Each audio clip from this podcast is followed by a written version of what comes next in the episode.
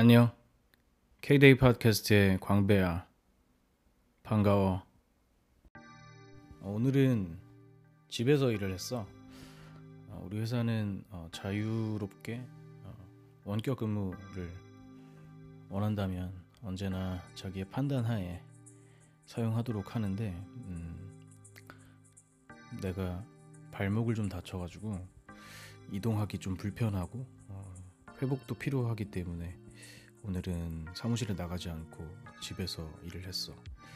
집에서 일을 하면 어, 나름 내가 어, 일하기 편한 상태로 익숙한 공간에서 일을 하기 때문에 어, 떤 측면에서는 굉장히 또 효율적으로 일하기도 하고 어떤 측면에서는 어, 사무실에서 이제 어, 그러니까 대면하는 커뮤니케이션을 많이 하면서 일할 때보다는 조금 다른 무드로 일하기도 해. 그래서 음, 때로는 그 상대방하고 많이 말하면서 일하는 게 좋을 때도 있지만 내 스스로 나와 나한테 스스로 질문도 던지고 어, 그렇게 어, 나 혼자 대화를 하면서 일하면 좋은 결과물이 더 나올 때도 있잖아.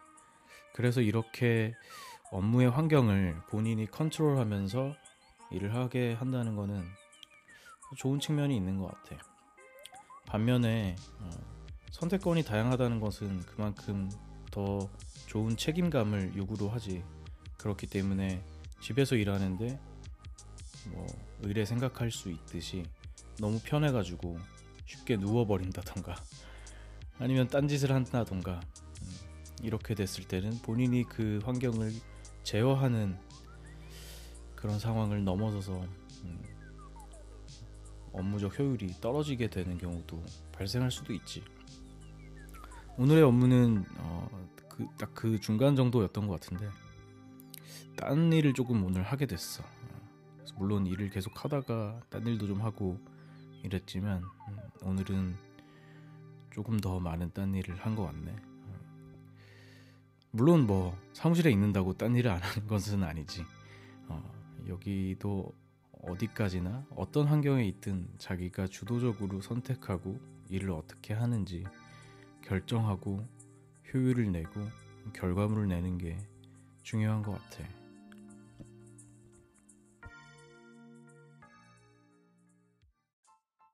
집에서 일하면서 오늘 한 딴 일 중에 하나는 어, 개인적으로 어, 내 트위터를 한번 다시 좀 봤어.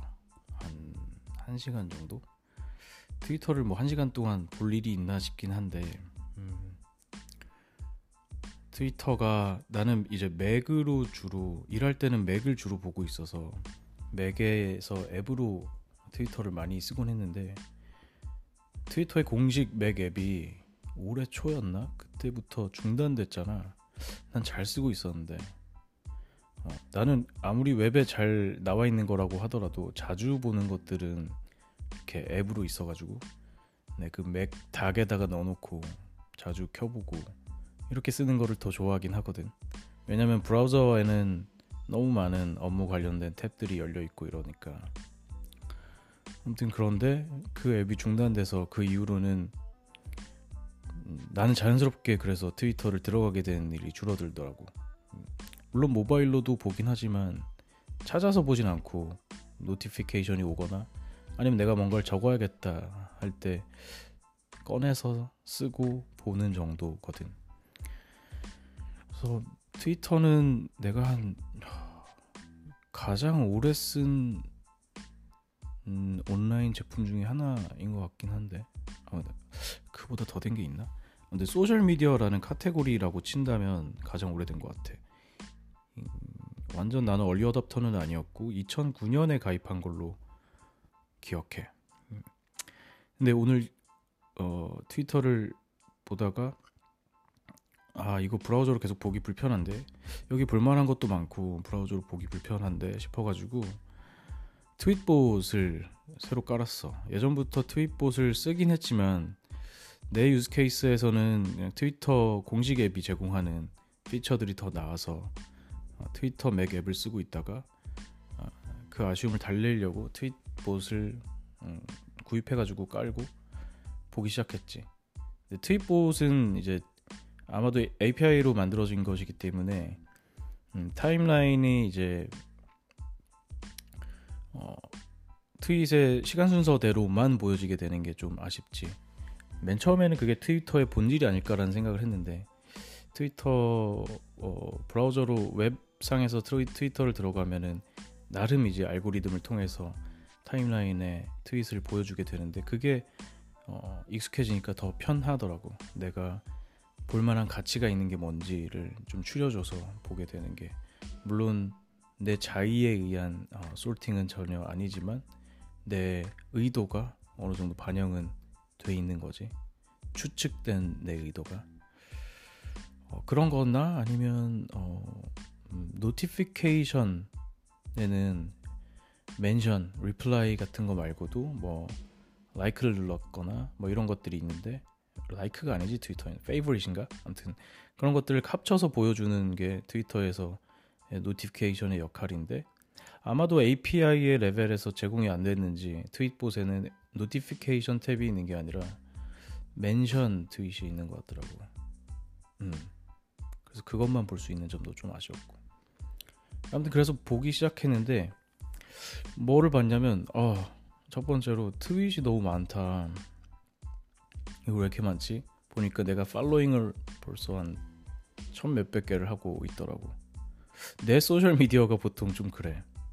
팔로잉이 엄청 많아. 나는 호기심이 많아서 그런가. 어, 내가 관심 가는 미디어들은 다 팔로우를 일단 해놓고 보자. 뭐 이런 식이라서.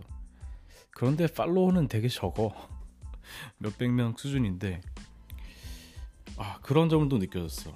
내가 나는 이렇게 남들하고 또 비교해서 보게 되잖아. 이 사람은 팔로워가 얼마인가 이렇게 보면 나는 그런 생각을 해본 적이 없어. 아, 내 팔로워가 많네. 내 팔로우는 항상 적어. 어디에서건. 그래서 음, 나한테는 사람들이 나한테는 관심이 별로 없구나. 이런 생각을 기본적으로 하고 있지. 물론 지금 하고 있는 앵커도 마찬가지야. 뭐 네. 오늘 되게 어 진짜 아무 생각 없이 녹음하는 거라서 내용이 왔다 갔다 어, 별 주제가 없는 것 같아. 근데 트위터를 기준으로 좀 계속 얘기를 해볼게. 근데 그런 생각이 있는데 음, 내가 얘기하고 싶었던 것 중에 하나는 어, 트윗봇을 깔고 보니까 이 긴 컬럼들을 나열해서 볼 수가 있더라고. 음. 예전에 일할 때 트위터를 좀 다루려고 할 때 모니터링으로 쓸 때 훗스윗 같은 걸로 그런 식으로 봤던 기억이 있는데 트위터도 아, 이렇게 보는 거는 괜찮다. 어, 내가 특히 어, 일하면서 켜놓고 큰 화면으로 보기에 이렇게 켜놓고 보는 건 괜찮네. 한쪽에는 내 타임라인 열어놓고 두 번째는 내 어, 멘션을 열어놓고 내 프로파일도 한쪽에 열어놓고 또 뭐 열어놓으면 좋을까? 이런 생각을 하게 되더라고.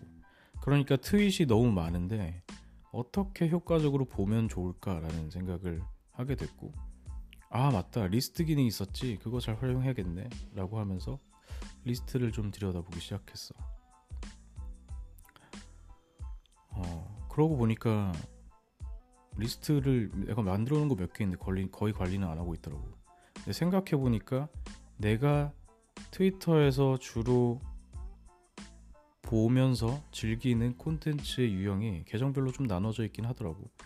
어떤 부분은 이제 음악에 관할, 관련한 이야기를 많이 하는 사람도 있고 어떤 사람들은 이제 제품 관련된 제품쟁이들 성향을 많이 띈 사람들도 있고 어떤 사람들은 내가 아는 사람들 그러면서 그 아는 사람들은 주로 잡담도 많이 하지. 어, 트윗 올린 거에 대해서 reply도 하고 뭐 웃긴 GIF도 보내고 이런 것도 있고 아니면 뭐 어떤 업계의 guru 같은 사람들이나 아니면 뭐 리더십이나 아니면 업무의 문화나 업무의 방식들 이런 것들에 대해서 말을 많이 한 것도 있고 아니면 내가 자주 보고 싶어하는 쿨한 브랜드들 아니면 쿨한 제품들?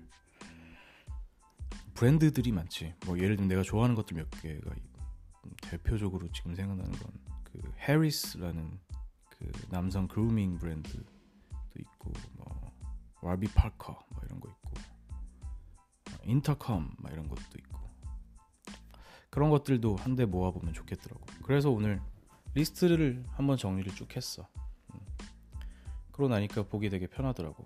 그래서 트윗봇으로 여러 개의 컬럼을 만들어 놓고 리스트별로 쫙 띄워 놓고 한 번씩 업데이트를 하면 내가 팔로우하기 원하는 주제별로 소비를 하는 게 가능해지더라고. 좋았어.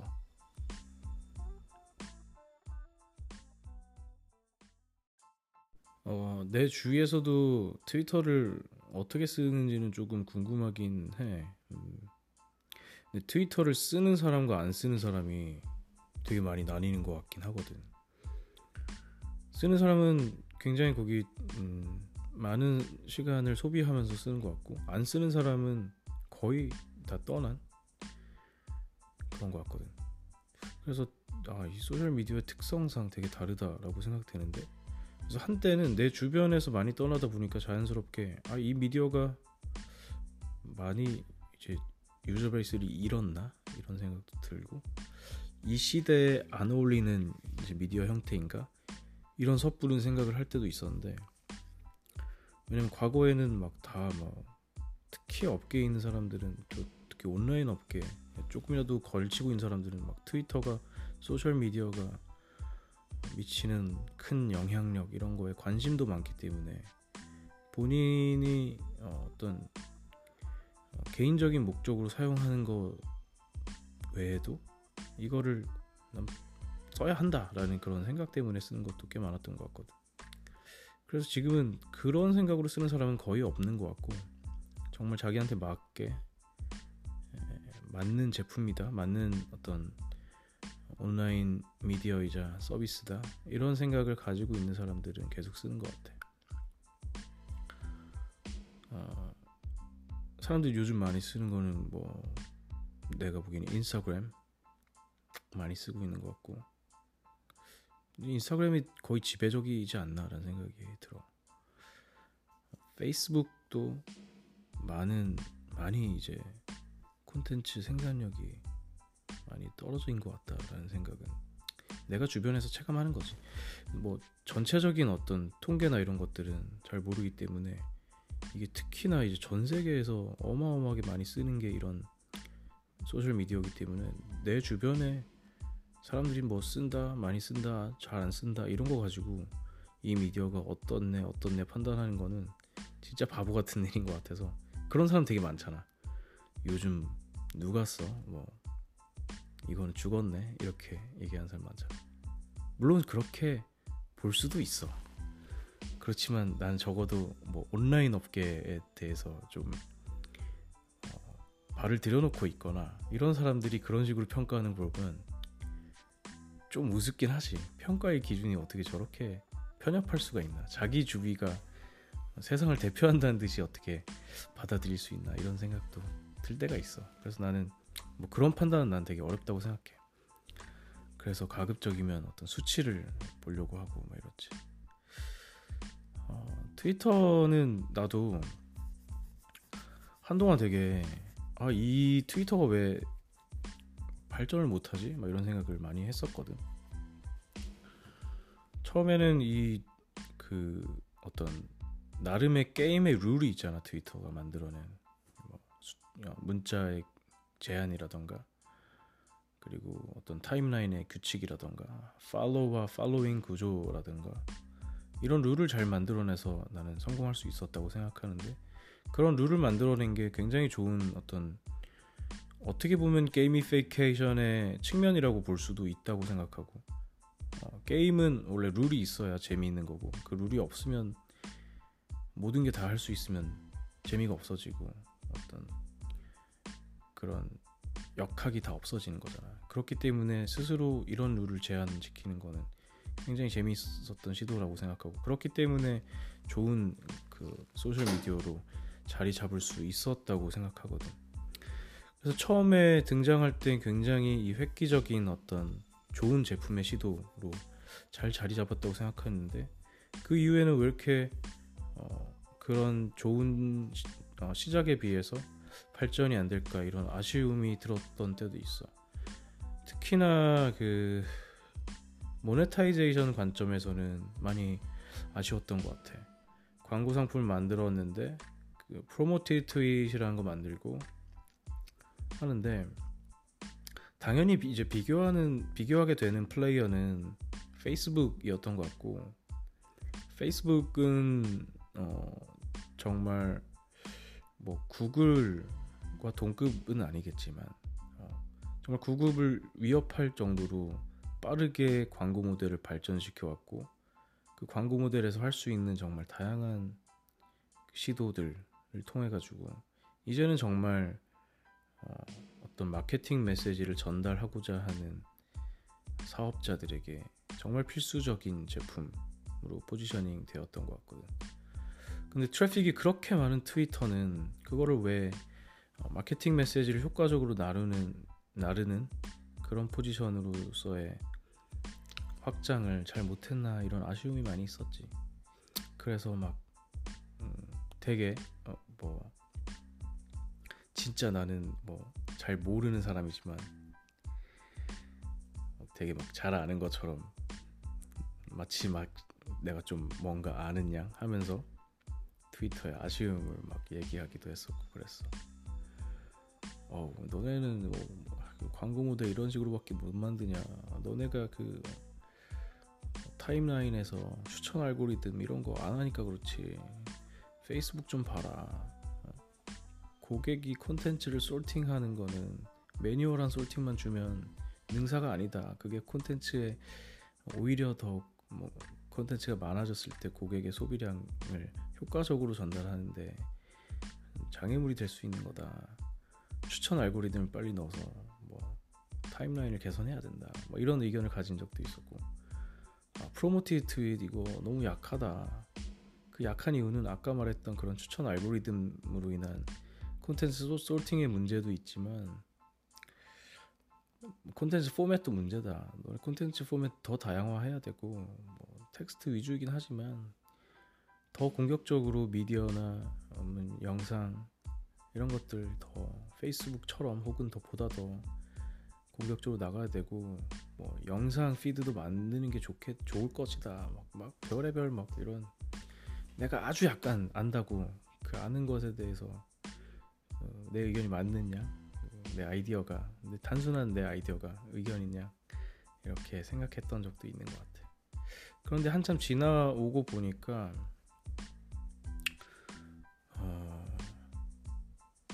뭐 지금은 내가 나한테 물어본다면 트위터는 어떤 것 같아? 어, 아니면 페이스북 어떤 것 같아? 뭐 이런 얘기를 하면 난 진짜 잘 모르겠어. 음. 왜냐면 이 소셜 미디어라는 카테고리의 제품은 단순히 제품적인 관점을 떠나서 굉장히 또 큰 사회적인 맥락을 함께하고 어떻게 보면 그 사람들이 살아가는 어떤 큰 터인 것 같은 느낌이거든. 그래서 그 일개의 어, 아주 작은 어, 아주 그 소국의 변방의 아주 작은 한 명의 product manager로서는 그 어떤 뭐 소셜 미디어에 이게 어떤 의미인지 앞으로 어떻게 될지 이런 것들은 난 잘 모르겠어. 그래서 그냥 여기에 들어와 있어서 그냥 음, 그렇게 흘러가는 것들을 어, 지켜보는 정도의 입장이야. 음. 어, 최근에 트위터와 관련된 뉴스라고 한다면 내가 기억하는 거는 일론 머스크가 굉장히 또 핫한 그 소셜 미디어에 정말 powerful한 사람이잖아. 그 본인이 어, 소유하고 있거나 일하고 있는 회사에 대한 중요한 announce를 소셜 미디어를 통해서 하기도 하고. 근데 그 사람이 주, 어, 인스타그램과 트위터를 주로 사용하고 있다가 인스타그램 계정을 닫았을 거야 아마 닫고 트위터에 무슨 말을 하기를 어, 인스타그램은 너무 thirsty하다 뭐 이런 평가를 하면서 트위터에 무게를 실어주게 되는 이런 얘기를 한 것 같아. 또 하나는 이제 카니에가 트위터 계정이 있는데 카니에는 너무 이제 영향력이 큰 인물이라서 카니에 웨스트가 트위터 계정에서 한동안 트위터를 안 하다가 올해 몇 월부터인가 시작하기 아니, 다시 하기 시작했고 그래서 요즘엔 자주 올리는 것 같은데 내가 재밌게 본 거는 그 카니에 웨스트가 누구였지? 누구 결혼식에 갔었는데 그 누구였더라? 퓨처였나? 근데 누구 결혼식에 갔는데 그때 이제 킴 칼다시안이랑 막 갔는데 카니에는 어디에 나타나면 무조건 화제가 되니까. 근데 거기에서 이제 어, 루이비탕 그 양복을 입고 있었고 그 루이비탕 양복에 이제 또 깔을 맞춰가지고 어, 본인이 이제 만든 브랜드인 그 아디다스 이지에서 나온 그 슬리퍼지 슬라이드 그거를 신고 있는 모습이 발견이 됐는데 근데 그 슬라이드가 너무 작아서 발이 뒤로 삐져나올 정도로 작아가지고 그게 되게 화제가 되고 어, 희롱이 되기도 했던 그런 일들이 있었거든. 그런데 최근에 카니에가 그게 좀 재밌다고 느꼈는지 그것에 대해서 자기의 반응을 연달아서 계속 올리더라고. 근데 내가 재밌게 본 거는 어 일본의 그 전통 슬리퍼 같은 거 있잖아. 그 쪼리 쪼리인데 그 나무로 돼가지고 밑에 따각따각 남학신이라고 하나? 어, 그게 전통의 일본 그 신발은 어떻게 생겨야 되나라는 어떻게 생겼나라는 어떤 무슨 다이어그램 같은 그림 옛날 그림을 첨부를 해서 트위터에 올렸다고 근데 거기에 나온 게 뒤꿈치는 신발로부터 조금 나와 있어야 된다 그게 이제 디자인의 어떤 원래 그 전통적인 디자인의 가이드라인인가 봐. 그걸 올리면서 이게 맞는 거지롱 막 이러면서 올렸거든. 그리고 연달아서 막 야 이제 됐냐 이러면서 실제로 그 슬라이드를 그 슬리퍼를 엄청 큰 거를 만들어 가지고 신고 사진도 찍어서 올리고 계속 그걸 올리는 거야. 그래서 아 이 참 이 사람 진짜 진짜 웃긴 사람이구나 이런 생각도 많이 했어. 내가 뭐 얘기하다가 카니에 웨스트 얘기를 하고 있었지? 아, 음, 그래서 트위터, 음, 트위터의 영향력 이런 거 얘기하고 있었는데, 아 트위터가 근데 최근에는 정말 영향력이 크다 이런 생각은 많이 들고 있어. 그거를 또 불지핀 정말 큰 하나는 그 사람이지 도널 트럼프. 아 정말 또 그런 생각이 들어. 그 트위터는 지금 도널 트럼프랑 카니 웨스트, 일론 머스크한테 얼마나 고마워하고 있을까? 내 생각에는 도널드 트럼프 당선 이후에 트위터가 정말 사회적 영향이 더 커진 것 같다는 생각이 들었어. 그래서 이런 거를 보면은 그냥 이 소셜 미디어라는 거는 제품을 어떻게 만들어지고 어떤 의도로 만들어지고 이런 것보다 훨씬 중요한 거는 거기에 누가 사용하고 어떤 사건들이 발생하고 이런 게 훨씬 중요하겠구나. 그래서 일개 product manager가 판단하기는 참 어려운 것 같아. 앞으로 어떻게 될지, 잘 될지, 뭐 이런 것들도. 스냅챗 같은 경우도 나도 뭐 되게 잘 될 거라고 기대를 많이 했거든. 근데 뭐 어떤 영향인지는 또 분석이 필요하지만 내가 내가 단편적으로 알기로는 이제 인스타그램에서 라이브를 만들고 스냅챗에 트래픽이 많이 빠지고 그랬지. 스냅챗은 되게 나한테 인상은 굉장히 그 뭐라 그러지?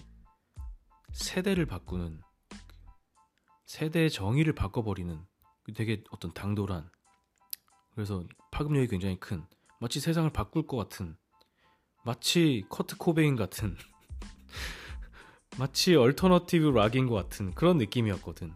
그런데 인스타그램에서 어, 누군가는 비난을 하기도 하지. 이거 그대로 베꼈다고. 어, 그래서 스토리라는 걸 나왔고, 그래서 한시적인 시간 동안만 가능한 콘텐츠 게시 유형과 빠르게 영상 형태로 어, 생성이 가능한 콘텐츠 포맷 이런 것들 보면은 거의 비슷하지. 어, 근데 그걸 만들었는데 이렇게 old한 플레이어가 새로운 generation의 플레이어의 일부 feature만 갖다가 따라한다고 마치 기성세대가 되게 막 오렌지족 같은 출신의 아저씨가 급식체를 쓴다고 새로운 세대가 될 수 없는 것처럼 인스타그램이 스냅챗이랑 비슷한 콘텐츠 포맷을 거기다가 그냥 얹기만 한다고 해서 어, millennial들이 쓸까?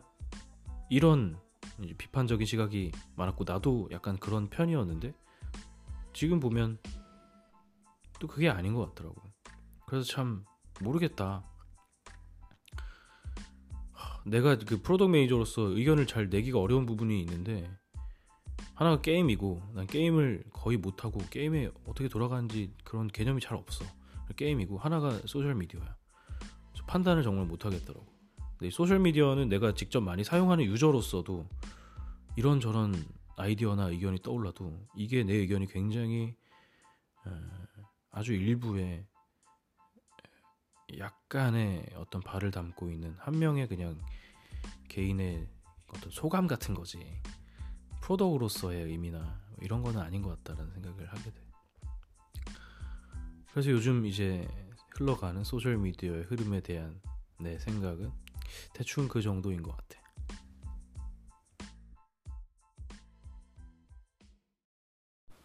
어, 소셜 미디어 얘기가 나오다 보니 자연스럽게 또 이제 내가 지금 하고 있는 podcasting에 대한 생각을 하게 되는데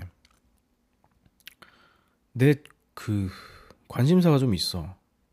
요즘에 궁금한 게 오디오 포맷도 소셜 미디어의 재료로 사용될 수 있나? 이거 너무 궁금한 것 같아 나는. 왜냐면 그래서 지금 소셜 미디어라는 게 인터넷과 모바일 기반으로 사람들의 그 의견과 정보와 어떤 때로는 지식이 될 수도 있고 소식이 될 수도 있는 이런 것들이 효과적으로 어 이제 전파가 될 수 있는 그런 플랫폼인 거잖아. 근데 그 주제들이 이제 텍스트도 있고 아 주제가 아니라 소재들이 소재 유형들이 텍스트도 있고 이미지도 있고 비디오도 있고 다양한데 오디오는 그런 어, 역할을 아직은 잘 못하고 있잖아. 그지? 그래서 나는 이게 되게 그냥 근본적인 그냥 궁금한 점이야. 그렇게 될 수도 있지 않을까라는 생각 때문에. 그리고 오디오 콘텐츠라는 포맷이 나름의 역할과 특성들이 있어서 그것도 그렇게 될 수 있겠다 이런 생각이 들어서 그리고 그런 궁금한 궁금점에 불을 지펴준 거는 이제 예전에도 얘기했던 게리 베이너척이라는 사람인데 어, 본인은 이제 오디오 트위터, 오디오 트위터라는 개념에 너무 관심이 많다. 오디오도 그렇게 될 수 있다고 자기는 믿는다. 그렇기 때문에 너네도 빨리 오디오 콘텐츠 생산하고 해라. 나도 맨날 하고 있거든. 막 이런 이제 어, 입장을 취하고 있어. 그 사람은 워낙 이제 미디어에 그 해안을 가지고 있는 사람이기도 하고 직접 이제 뛰면서 직접 행동으로 보여주면서 증명하는 사람이기도 해서 나는 그, 그 사람한테는 되게 좀 어, 신뢰가 좀 있는 편이거든. 그래서 어, 나랑 비슷한 궁금점이 있는데 이 사람은 되게 확신을 조금 더 하고 있네 이런 생각을 해서 더 궁금해지기도 했고 그랬지. 앵커가 시작 내가 지금 이제 podcasting을 하고 있는데 이 팟캐스트는 Anchor라는 제품으로 Anchor라는 앱으로 다 녹음하고 publish도 하는 거야. 그래서 이 팟캐스트를 뭐 Spotify로 듣는 사람도 있을 것이고 애플 팟캐스트로 듣는 사람도 있고 뭐 팟, Pocket Casts 같은 걸 다른 이제 third party 팟캐스트 앱으로 듣는 사람들도 있을 텐데 음, 내가 지금 콘텐츠를 생산하는 거는 지금 앵커라는 거거든. 앵커는 이 오디오 콘텐츠를 쉽게 생산하는 팟캐스트를 쉽게 생산하고 배포하는 그런 역할을 하는 이제 플레이어인데 이들이 이제 접근하는 거는 너네가 쉽게 트위터하고 인스타그램에서 뭐 사진이랑 영상 올리고 페이스북 해가지고 뭐 글도 쓰고 이렇게 하듯이 음성도 그렇게 될 수 있어. 우리가 하게 해줄게. 뭐 이런 역할을 하려고 하는 것 같아. 사실 앵커가 지금은 팟캐스트 쉽게 하는 역할 이렇게 어, 포지션을 하고 있지만 이 제품 초기의 포지션은 팟캐스트라기보다는 진짜 오디오 트위터에 좀 더 가까운 그 컨셉이었어. 그래서 앵커에서 빠르게 녹음해서 올리고 피드가 있고 막 이런 시도를 했었지. 그런데 여기서 약간 피버팅을 해가지고 팟캐스트를 위한 걸로 간 것 같아. 그래서 이들은 어, 직접 콘텐츠가 어, 소비되는 플랫폼의 역할이 되기는 좀 포기를 한 거지 어떻게 보면 오히려 팟캐스트란 플랫폼에 어, 콘텐츠를 많이 생산할 수 있도록 그 일반적인 어, 유저들의 어, 진입 장벽을 낮춰서 그 게이트를 잡아가겠다 이런 전략으로 가는 게 아닌가 싶어.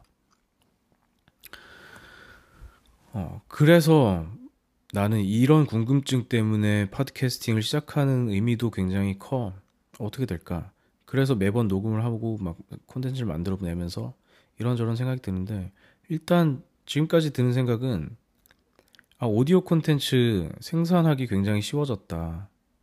마치 트윗 쓰고 사진 찍어서 올리고 사진 찍고 필터 먹이고 이래서 올리고 이런 것처럼 많이 쉬워졌다 이런 생각은 들어.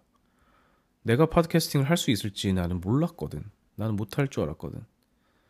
근데 지금 하고 있잖아. 하고 있고 팟캐스트 플랫폼들을 통해서 아주 제한적인 숫자이긴 하지만 내 콘텐츠가 어, 전달되도록 하고 있잖아. 그래서 아 그런 가능성이 좀 있지 않나. 오디오 콘텐츠가 그렇게 어, 어떤 콘텐츠 프로바이더의 콘텐츠만 있는 게 아니라 그냥 end user들이 자유롭게 콘텐츠를 올리는 그러면서 내가 아는 사람들과 혹은 내가 관심 가는 사람들 이런 사람들의 콘텐츠를 많이 소비하게 되고 그래서 소비의 트래픽도 많이 늘어나게 되고 동시에 콘텐츠의 포맷은 예전에 있었던 아주 정형화된 오디오 콘텐츠, 팟캐스트의 방송과 같은 콘텐츠뿐만 아니라 훨씬 캐주얼한 콘텐츠가 많이 생성될 수도 있겠다라는 생각 들거든. 그래서 나랑 같이 이제 비슷한 시기에 앵커로 팟캐스팅을 시작한 다른 팟캐스트를 들으면 나보다 훨씬 짧게 만들면서 간단히 생산, 생산을 하는 것 같더라고. 그래서 그런 것들 보면서도 와, 이게 이렇게 가능하겠네. 그래서 내 옆에 사람들도 만약에 관심이 있다면은 나처럼 매일, 거의 매일 올리는 팟캐스트 할 수도 있는 거고. 내가 마치 트위터 하면 옆에서도 시작했듯이 그렇게 될 수도 있지 않을까? 막 이런 생각 들어. 그런 의미에서 나보다 좀더 음, 파퓰러한 콘텐츠를 다룰 수 있는 사람이 들어와가지고 하면 좋겠다 막 이런 생각 들거든. 그래서 홍보를 하자면 팟캐스트 그 재밌어요. 음, 같이 합시다. 같이보다는 나랑 같이 하기는 좀 어, 싫어할 수도 있으니까 한번 해보는 거 난 다시 한번 좀 추천하는 바고. 어, 실제로 이제 앵커에서 이제 어, 통계를 내는 걸 보니까 어느 distribution 플랫폼을 통해서 팟캐스트가 많이 생성이 됐나라는 걸 확인해 보니 앵커가 최근에 모든 새로 생긴 팟캐스트 중에 30% 정도의 그 콘텐츠 생산이 아, 그 콘텐츠 유통이 어, Anchor를 통해서 됐다고 하더라고. 다른 플레이어들은 그 팟캐스트 distribution을 가능하게 하는 hosting 역할을 하는 그런 플레이어들이야. 그러니까 Anchor랑 Anchor는 생산까지 같이 제공을 한 거고 녹음하고 막 이런 음성 콘텐츠의 생산까지 같이 제공하는 건데 다른 플레이어들은 그냥 distribution을 전문으로 하는 그런 플레이어들이지. hosting. 그래서 좀 질이 많이 다르다고 생각될 수 있지. 그래서 생산성을 어, 주면서 같이 이렇게 distribution도 같이 주니까 훨씬 많은 그 시장 점유율을 보이고 있고 거기에 전체적으로 지금 팟캐스트 콘텐츠 생산량이 늘고 있기도 하고 그래서 이런 흐름이 좀 나는 지속된다면 팟캐스트라는 콘텐츠 유형은 훨씬 가벼워지고 많아질 수도 있겠다. 그리고 사람들이 팟캐스트를 더 많이 소비하고 가볍게 소비할 수도 있겠다. 이런 생각이 좀 들어. 음. 음. 그래서 오늘은 뭐 음, 오늘은 정말 무슨 얘기 할까 정하지 않고 진짜 쭉 얘기했던 것 같아. 근데 집에서 일한 것부터 트위터 좀 만졌고 트위터에 대한 생각하다 보니까 자연스럽게 어, 앵커와 팟캐스트 오디오 콘텐츠가 어떻게 될까 이런 그냥 궁금증까지 얘기한 것 같은데 이런 걸 뭐라고 하지? 그 어. 음, 의식의 흐름 이거 지금 단어 생각 안 나서 잠깐 꺼놓고 생각했어. 어, 오늘은 정말 어, 의식의 흐름대로 그냥 쭉 녹음했어. 음, 이게 음, 오늘도 이게 무슨 의미인가 잘 모르겠다. 그래서 오늘 어, Everyday K-Day인데 어, Everyday K-Day는 진짜 캐주얼하게 예, 떠오르는 생각들 하는 에피소드야. 에피소드라는 말 이름을 붙이기도 좀 머쓱하긴 하다. 어, 그럴 정도로 어, 정말 인스타그램에 아무 의미 없는 사진 한 장 올리고 트위터에 아무 없는 트윗 하나 올리는 듯이 나는 그런 느낌으로 일부러 또 어, 준비 없이 또 만들어 본 음, 그런 생각이기도 해. 그래서 오늘 여기까지 얘기를 하고 어, 다음에 또 다른 준비된 컨텐츠로 또 돌아올게. 오늘도 고마웠고 안녕.